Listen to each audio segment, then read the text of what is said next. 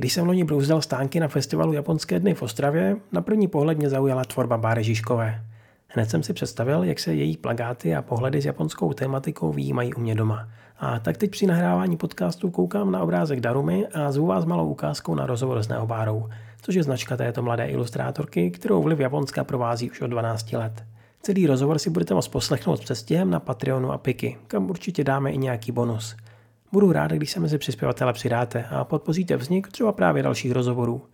No a tady už je slíbený úryvek z našeho povídání. Ať víte, co vás čeká. Já jsem, já jsem koukal, že tam je i na jedné z nich uh, vlastně obrovská socha ze Sendai, mm-hmm. uh, která mě osobně uh, přijde hrozně děsivá. Uh, ne jako nutně na té tvojí ilustraci, ale, ale bez, bez skutečnosti. A, protože mi to přijde jako z nějakého apokalyptického filmu, kdy tam mm-hmm. vlastně se někdo snaží zničit to, to město, jako když tam přišla Godzilla. A, jak to působilo na tebe?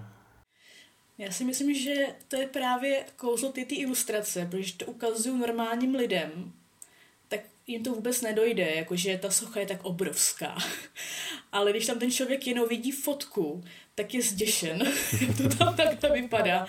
Ale mi to přišlo vlastně, já ani si nedokážu úplně představit, jak by to fungovalo tady v Česku, nebo a mi to přišlo tak uh, jako monumentální, že vyloženě ta socha sleduje ty lidi, ale vypadá jakoby, jako mrak, je úplně bílá.